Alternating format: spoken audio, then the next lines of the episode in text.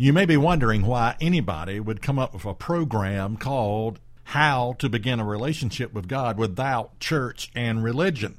I mean, religion and church going is common. It's as common as, you know, apple pie and Chevrolet. The whole concept of, you know, dinner on the ground, Sunday dinner on the ground, fellowship, potlucks, uh, going to church is part of our of the American culture. So why in the world would I imply the idea, the concept of beginning a relationship with God without church and religion? Well, I'll tell you why. In a moment of quiet time, Billy Graham confessed to his family that he felt like he had been a failure. The reason was quite simple. After being seen and heard by millions, he did not see a nation that was any closer to God. Now, America has a problem, and, and let me try to illustrate what that problem may be. You know, in America, there are 450,000 churches that dot the landscape of America. There's over 650,000 preachers that minister to those churches. In America, 84% claim to believe in the divinity of Jesus Christ. 74% confess commitment to Jesus Christ. Yet, those same people say that the moral value of America is worse than ever before. 68% of these same people say divorce is morally acceptable. The divorce rate among Christians is the same as non Christians, about 50%. 60% say having a baby outside of marriage is morally acceptable. 59% say gay and lesbian sexual relationships are morally acceptable. And 63% of these same people who claim to be Christian say that sex between unmarried men and women is morally acceptable. Now, what it seems to imply to me is that there is an issue of morality. That when it comes to morality, our morals are not getting better. And yet, we've got all these churches, we've got all these people who are claiming to be religious. Now, as Americans, we tend to place enormous confidence in our religion and faith. Yet, that confidence could be in such a simplistic act like, well, I raised my hand last night and gave my heart to the Lord. And by committing such a simplistic act, we conclude that we are now saved and have an intimate relationship with God. We are now Christian. And from there, we may or may not choose a church. And if so, we choose a church that of our choice. You've heard that one before, probably. Choose the church of your choice. And once in church, the church becomes like an echo chamber. The preacher speaks, but it's just our own thoughts and convictions coming back to us. If we disagree with the preacher, we find another church where the echoes resonate and make us feel comfortable. We hang out with people we agree with, and we avoid the people we disagree with. We surround ourselves with like minded people and pat ourselves on the back and call it spiritual growth because we can all get along with one another and believe the same thing. You know, it is that familiar territory that makes us so comfortable in church. Yet there is a stagnation. We are vegetating in our religion. You know, the moment we got religious, we came to a fork in the road.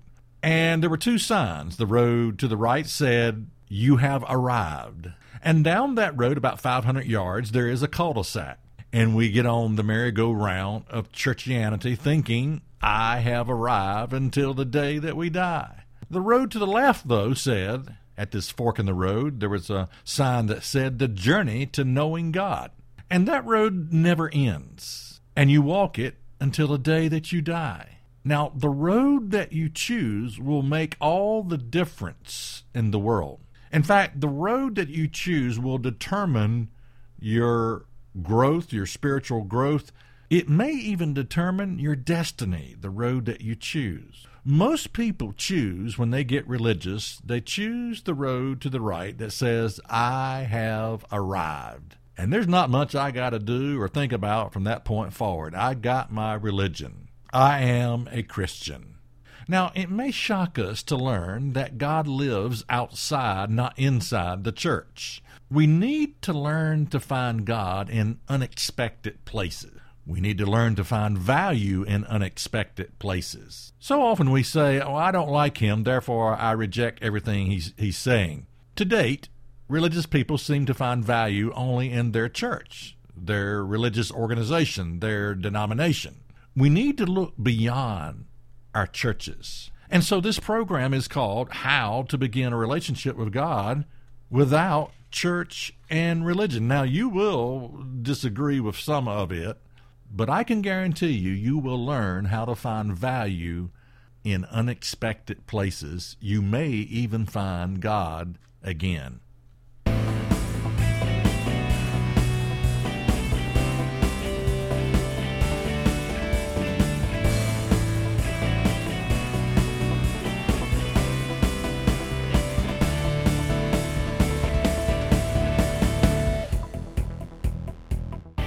Is That Really in the Bible? presents the teaching ministry of David Freeman.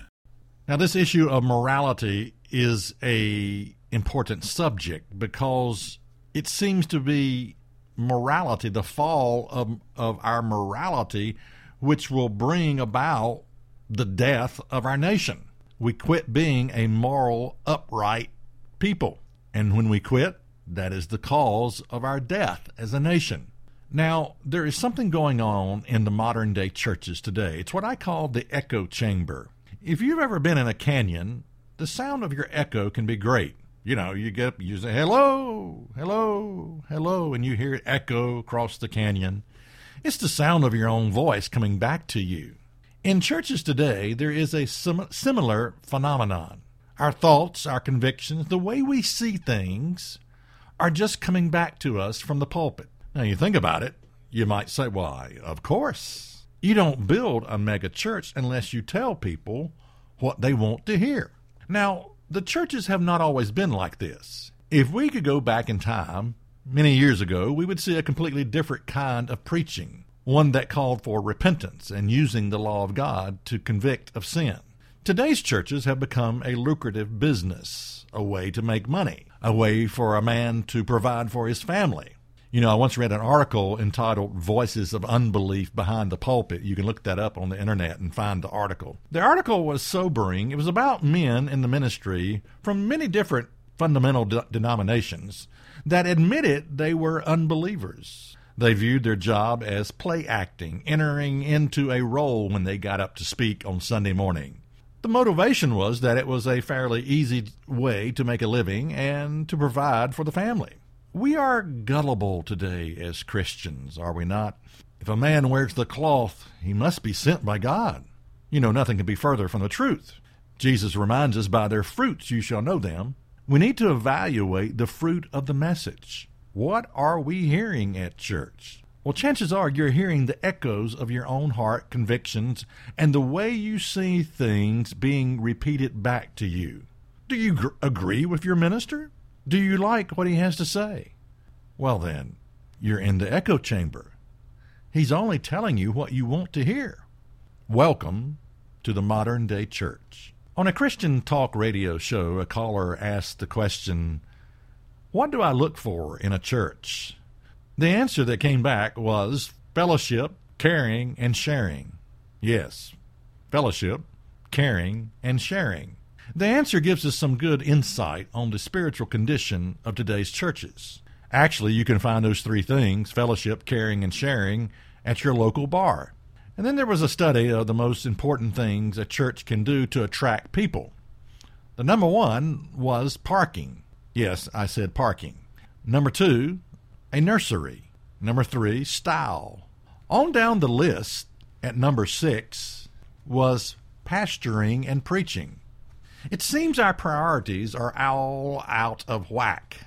When parking is the number one priority, something is wrong.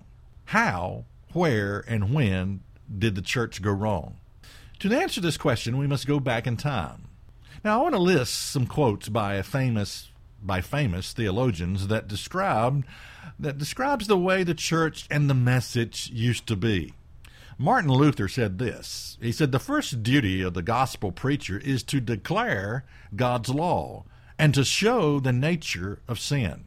John Wesley said, Before I preach love, mercy, and grace, I must preach sin, law, and judgment. He also said, Preach 90% law and 10% grace. Charles Spurgeon said, They will never accept grace until they tremble before a just and holy law. Charles Finney said, Evermore the law must prepare the way for the gospel.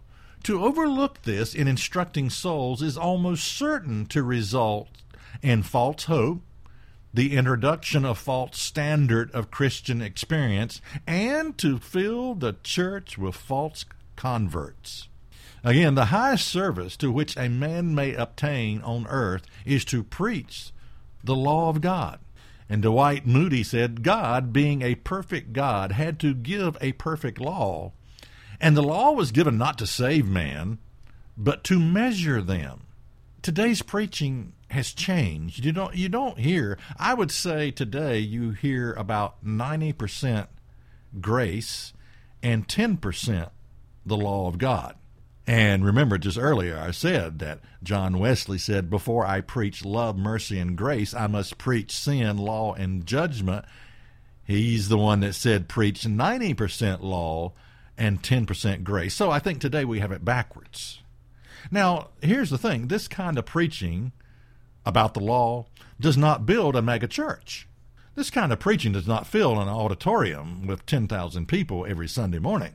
You know, the fear of the Lord is the beginning of knowledge, but fools despise wisdom and instruction. What is the underlying motivation for going to church? Is it for the purpose of being corrected by the Word of God? To receive wisdom and instruction from the Bible?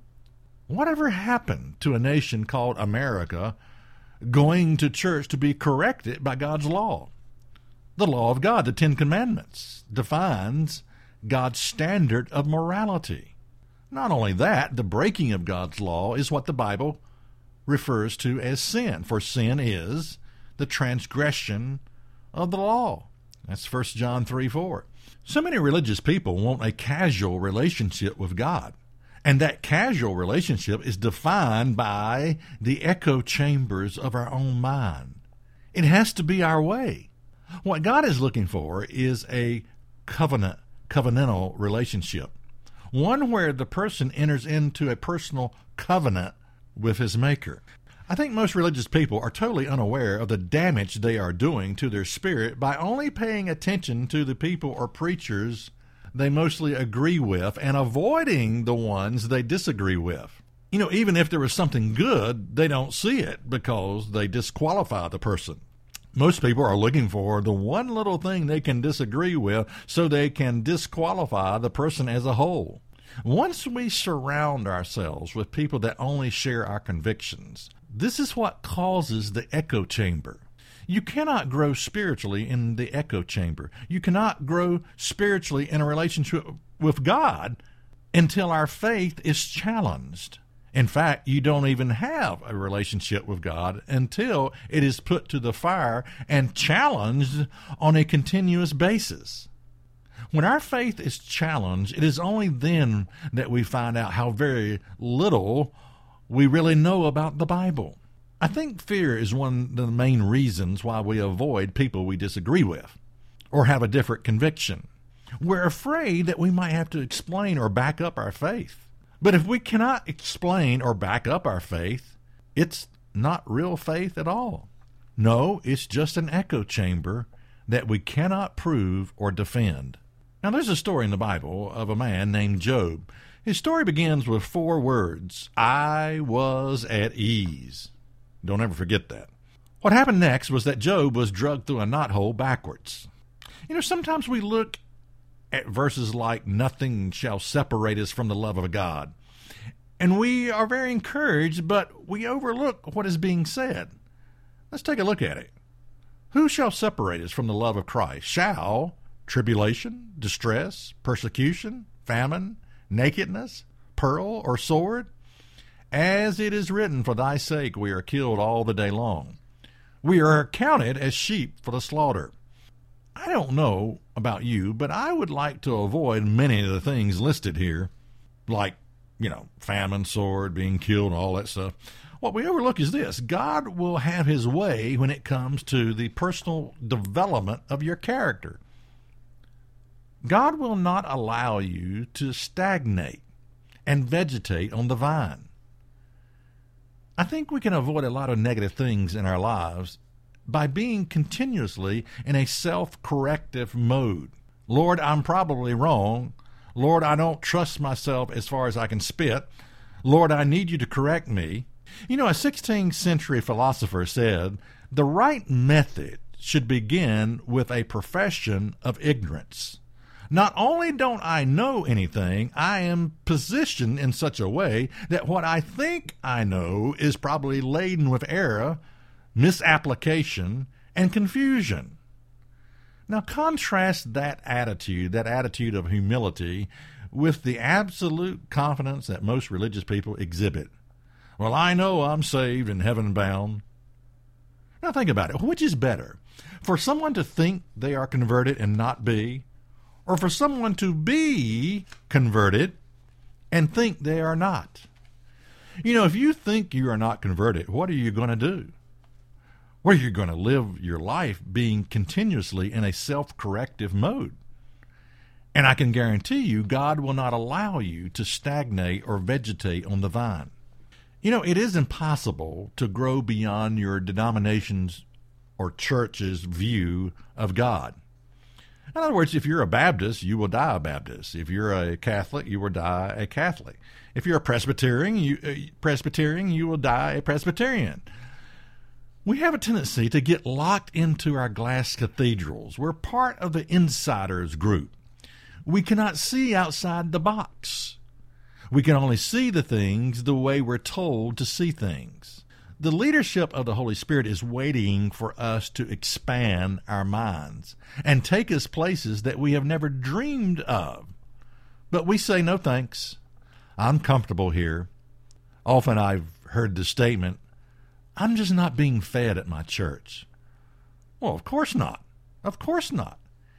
It's because you have placed such incredible limitations on the Spirit of God. It's because you're only hearing the echo chambers of your own wants, desires, hearts, the way you see things being repeated back to you, your own convictions just being repeated back to you. There's no room for correction. You know, I've been in the ministry for over 20 years, and during that time, I have made it a point to listen to other ministers who have opposing convictions than my own. Now, I'm not saying you have to abandon your faith and convictions. What I'm saying is we must be willing to learn from others that don't always agree with us. Often the truth is inside of you, but it just hasn't been brought to the forefront of your mind. Many times, by listening to someone with an opposing conviction than my own, I've had that gold nugget, that truth brought to the forefront of my mind. Now, had I blocked that person out of my life, this would have never happened. If you pay attention to someone or listen to them, it doesn't mean that you have to emulate emulate everything about them. The leadership of the Spirit enhances the learning process. You need to be a learner. You need to be a learning machine. You know, at Kitty Hawk, there is a monument with the description, the death of impossible. Up until that point, everyone said that it was impossible to fly. The monument represents the spot where the Wright brothers took off and sailed into the air.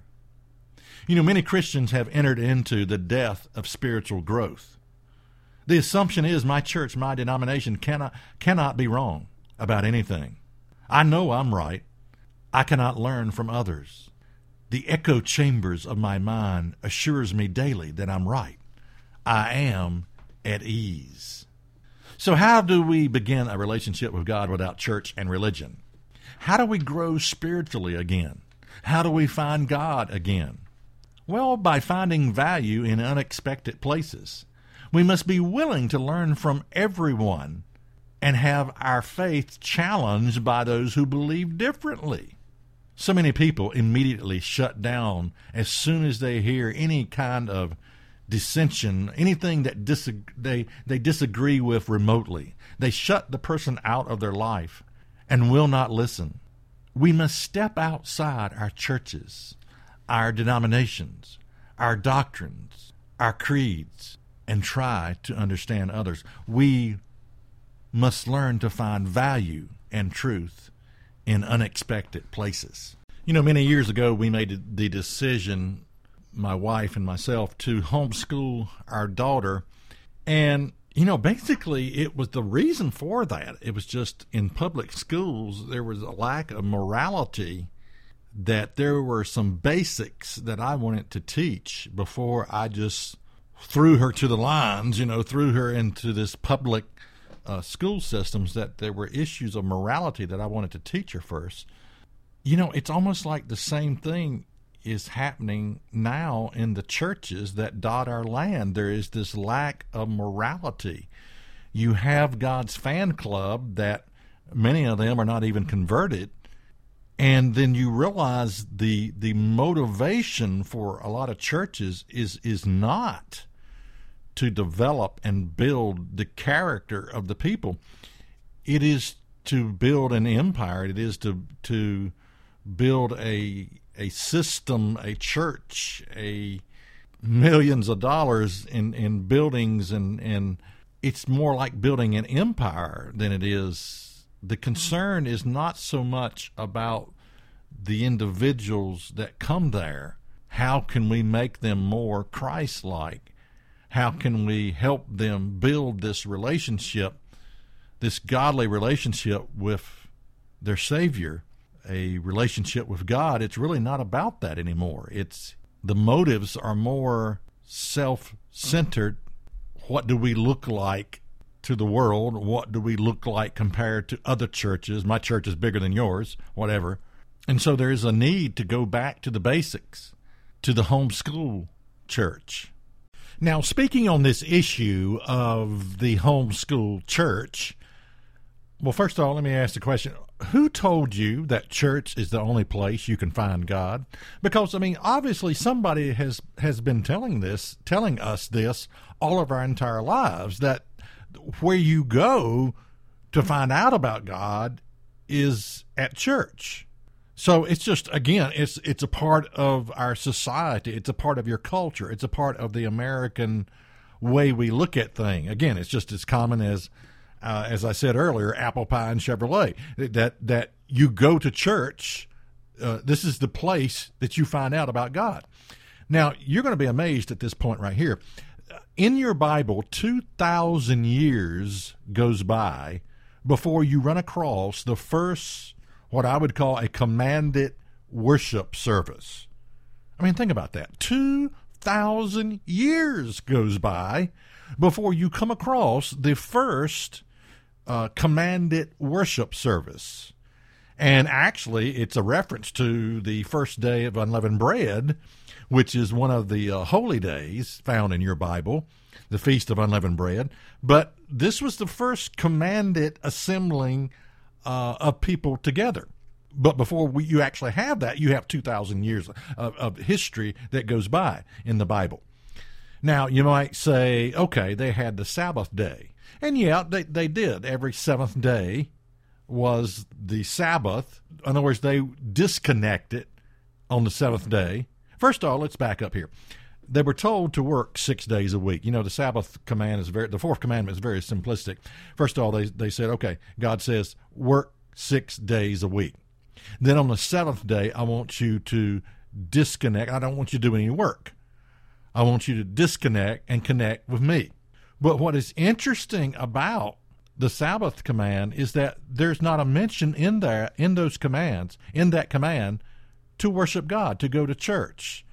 You don't find it. It just says, for one, you are to work six days and then rest and not do any business or not, you know, rest on not doing any work on the seventh day. That's all it says. Nothing in there about church going, nothing in there about worship. So it's just, you know, it, it's interesting that you see that. Now, somebody told us that the way you find God is by going to church. Now, I'm not necessarily knocking going to church. There is a scripture that says, "Forsake not the assembling of yourselves together." But you know that that's way on down the road. What I'm talking about is first we've got the cart, cart in front of the horse. we've been brainwashed into believing that the way you begin a relationship with God is by going to church.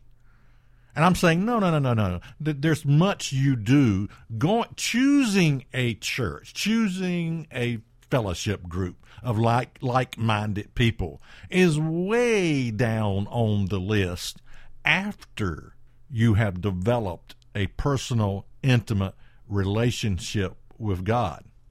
And you may come to find out that after you develop that personal, intimate relationship with God, that there's very few churches that matches your convictions. Now, the truth of the matter is you don't need to be told what to believe about God.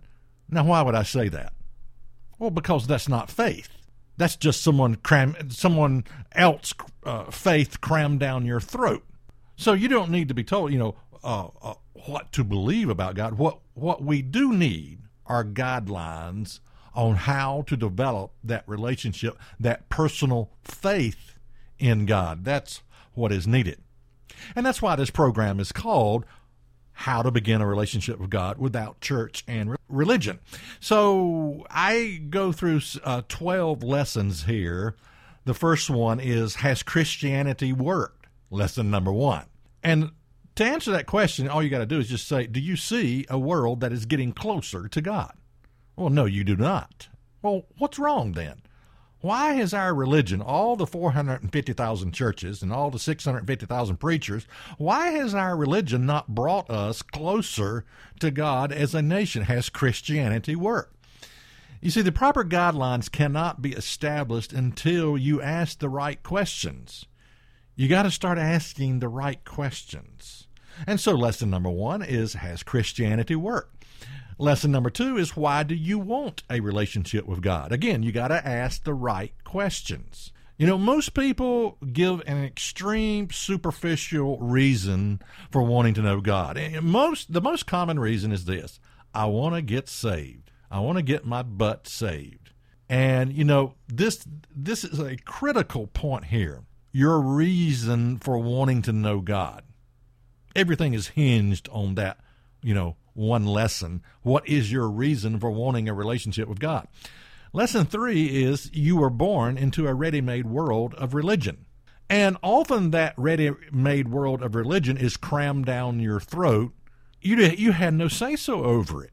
You were born into this ready made world of religion. And I want to tell you something that this ready made world of religion that exists, that is out there, will not, it cannot satisfy your hunger for God. Lesson number four is identifying religious propaganda, the importance of you identifying religious propaganda. And I go through a whole list of little one liner sound bites that have been around for the past 50 years that you've been actually you've been sort of brainwashed by religious propaganda. You got to identify this Five, lesson five is religious addiction. And often, once you are spoon fed religious propaganda, the next step is religious addiction. We get addicted to religion. Relig- religious addiction is just being in a church, a denomination, a religion where you don't have to think and make decisions for yourself. And, you know, that fits a lot of religious people, believe me. Six, lesson is don't go to church, be the church, with the emphasis on being the church, a light unto the world. Lesson seven is how to understand God without the Bible. Yes, how to understand God without the Bible. I go through many illustrations there about creation. In fact, that's where the Bible tells us you begin. You begin with creation. Eight, the God connection. What is the God connection? You need to know this. Lesson nine appointments with God, that God has special appointments that He wants you to keep, just like an appointment with your doctor, your lawyer. Oh, if you had one, you would keep it, would you not? Well, God has certain appointments with Him.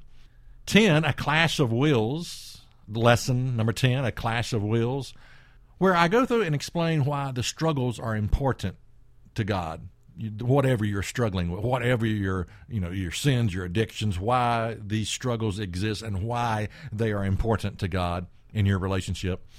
11, choosing a support group. And there I go through guidelines once you develop this relationship of guidelines to look for in, in choosing a support group. Most people don't have any guidelines when choosing a church. And 12, the last lesson, is the leadership of the Spirit of God.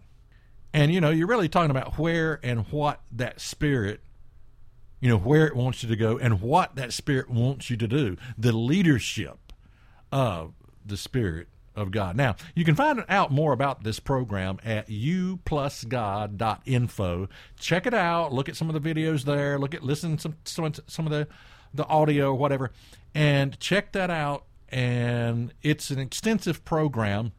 Comes with a workbook about I think it's six CDs. Uh, lesson on how to begin a relationship with God without church and religion. Check it out at uplusgod.info info. I'm David Freeman with Is That Really in the Bible? And remember, your homeschool church starts today, and it starts with you. You plus God.